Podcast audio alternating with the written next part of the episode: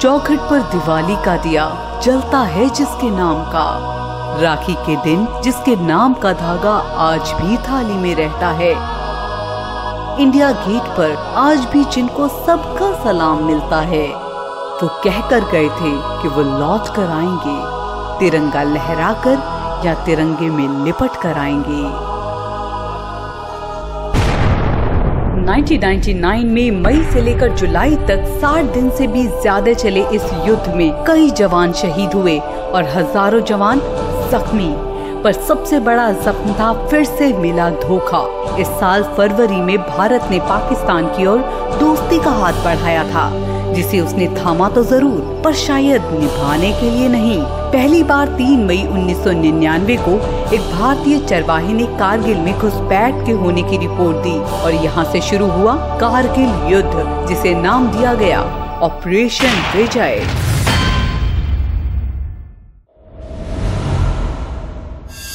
2013 में जनरल मुशर्रफ के एक confidential subordinate lieutenant general Shahid Aziz ने पाकिस्तानी न्यूज़ चैनल्स पर कबूल किया कि कारगिल ऑपरेशन पाकिस्तान का एक मिस कैलकुलेटेड मूव था। शाहिद अज़ीज़ के मुताबिक इस ऑपरेशन की जानकारी सिर्फ़ जनरल परवेज मुशर्रफ और उनके खास चार लोगों को ही थी। पर एक इंटरव्यू में जनरल मुशर्रफ के ये कहने का भी ज़िक्र है कि उन्होंने तत्कालीन प्राइम मिनिस्टर नवाज़ शरीफ को ऑपरेशन कारगिल की सूचना फरवरी में ही दे दी थी। यानी Indian prime minister Atal Bihari की लाहौर विज़िट से पहले ही। But prime minister Nawaz Sharif ने हमेशा यही कहा कि उन्हें इसकी कोई भी जानकारी नहीं थी। कारगिल वॉर की शुरुआत में ये भी कहा गया कि ये घुसपैठ मुजाहिदीनों ने की है और इसमें पाकिस्तानी आर्मी का कोई भी इन्वॉल्वमेंट नहीं है। बट एक्सपर्ट्स के मुताबिक इतनी ऊंचाई और वेदर कंडीशंस में सिर्फ़ ट्रेंड आर्मी सोल्जर्स ही सरवाइव कर सकते थे। बाद में पाकिस्तानी ट्रूप्स का इन्वॉल्वमेंट सही साबित हुआ और उनके दो आर्मी ऑफिसर्स को निशाने हैदर से भी नवाजा गया, जो कि पाकिस्तान का हाईएस्ट गैलेंट्री अवार्ड है। कारगिल युद्ध में भारत के 527 जवान शहीद हुए। लेकिन अगर पाकिस्तान की बात की जाए तो उनके कैजुअलिटी फिगर्स काफ़ी ट्विस्टेड हैं। एक बार प्राइम मिनिस्टर नवाज़ शरीफ ने 4000 फैटलिटीज के होने की बात कही। फिर उनकी पीएमएलएन पार्टी की व्हाइट पेपर रिपोर्ट में ये फिगर हुआ 3000 पाकिस्तान की एक और पार्टी पीपीपी ने भी हज़ारों सोल्जर्स के मरने की पुष्टि की। But according to general Musharraf their official figure is 357 Pakistan ने इस युद्ध में धोखाधड़ी और निर्दयता का खूब प्रदर्शन किया।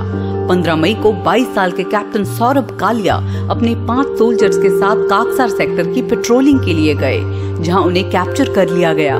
22 दिन बाद जब उनकी बॉडीज मिली, वो चीख चीख कर उन पे हुए अत्याचारों की कहानी सुना रही थी। उन्हें हफ्तों तक टॉर्चर किया गया था।